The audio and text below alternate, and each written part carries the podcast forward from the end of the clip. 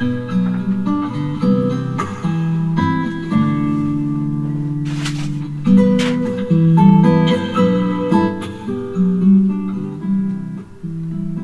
there, and thanks for joining me again on the podcast today. Education, my topic. Education today. We are in a mess.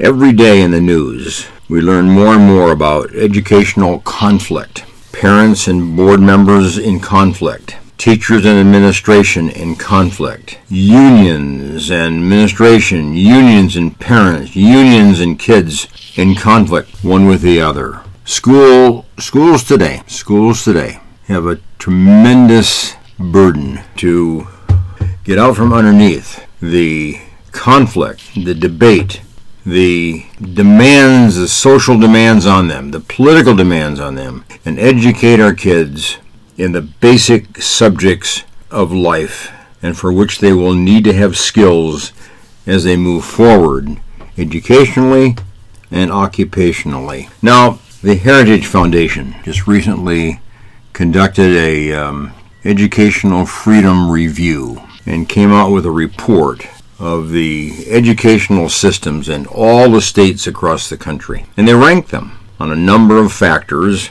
that uh, are relevant to a child's quality education. And um, their findings are very profound.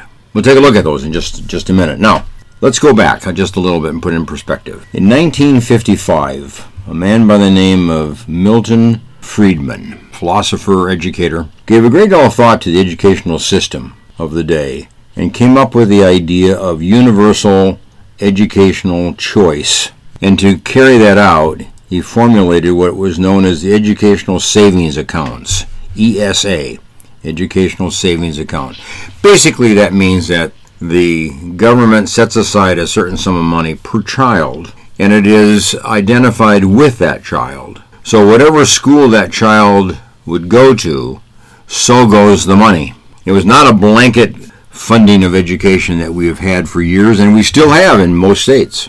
But his idea of the educational savings account and school choice prompted a whole development, a movement across the country.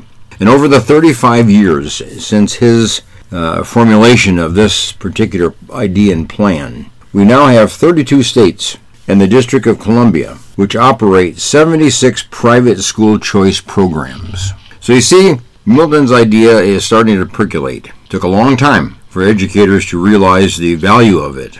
But one state after another began to show that they could not only operate an educational choice program for education, but that it worked and that it worked better than the traditional system of education. And we have now these 32 states that have choice options for parents and for their kids. Now, over the years of my clinical practice as a psychologist, I've met with many, many kids, often in junior high and high school, that are just at odds with the educational system, with the teachers, with the administration, and it's a battle. These kids are not doing very well. The educational system is not serving them well. The educational system is not incorporating and accommodating to their particular needs or their particular problem areas of life and educate them in spite of it. So when you look at these kids that I've seen, many have used a school choice option and have had done homeschooling, charter schools of various kinds. They've gone into various uh, modalities of school choice. And you know, the kid that was not succeeding now succeeds. The kid that was failing is now succeeding. One particular child was uh, removed from his high school because the high school didn't want to deal with him.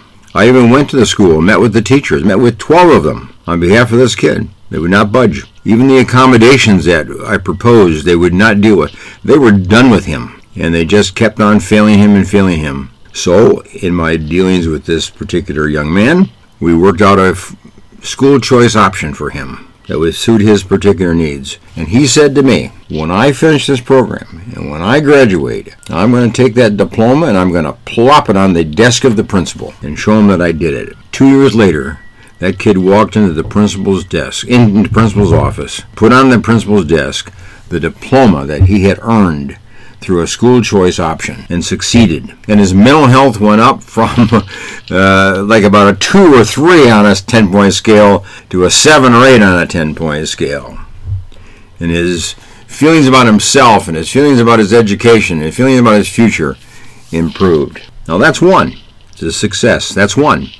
But there are many, many of these kids are stuck. And as a parent, get them unstuck. Not by going to the school, but by going to the school options that are available in your community. Your kid can succeed. Your kid can do better. But the traditional school system may not be the answer. Now, that's school choice. So, what happened in these states across the country that um, struggled with their educational system and tried to work out various kind of plans and see what they could work out. Well, let me tell you what happened in the uh, results of the survey that um, the Heritage Foundation came up with. What are the 10 top states in our country today that um, educate our kids to the very best? Well, let's take a look at what do you think they are? Just wrap it through your mind for a minute.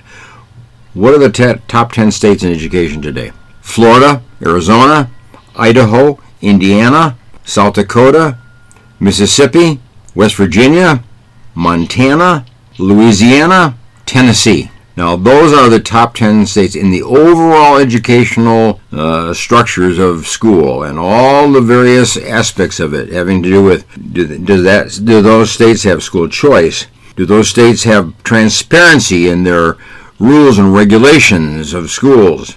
Are these schools open for parents to feed into it and be included in the educational process? And then spending. Do they have adequate spending? So they take all those four points, combine them together, and those are the top choices. So if you're going to move, going to go somewhere, you want the best schools, the best state for your uh, kids in school, go to Florida, go to Arizona, Idaho, Indiana, South Dakota, go down to, Michi- uh, to Mississippi, West Virginia, Louisiana, Tennessee, Montana.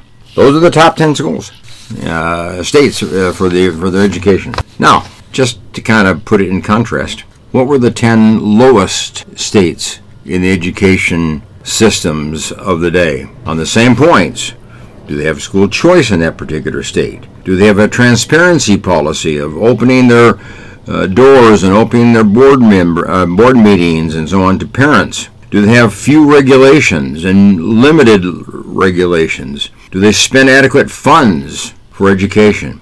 These are the 10 lowest states on a scale of educational quality. Pennsylvania, New Mexico, Minnesota, Oregon, Hawaii, Illinois, Washington, Rhode Island, Alaska, Connecticut being the lowest. So those are states you want to stay out of. But if you have, if you live in those states that are way down the bottom of the list, and you're sending your kids to the public school, you better rethink that. You better reconsider that. You better look at the school choice options in your particular state. Now, your state may have school options, but they may not really recommend them. They may not really advertise them. They may not really advocate for them. But you can find them. Look in the community in which you live and look for the options of what is available in education today. What charter schools are available? What homeschooling options are available? And so on. Get your kids into an alternative school choice situation. If you live in any of these states that come out at the bottom of the list Pennsylvania, New Mexico, Minnesota, Oregon, uh, um, Hawaii, Illinois, Washington, Rhode Island, Alaska, and Connecticut. You may not be able to move, but you can move your child from the public school to some kind of private school or school choice option in your community. So that's my recommendation. And that's the status of education today. And thanks for Milton Friedman, who way back in 1955 saw the light and saw that we really need a different educational system. We need to separate out the financing of, of education from the administration and the instruction of educational topics for their kids. You can educate your kids in many different ways, but so you can pay for the education in several different ways.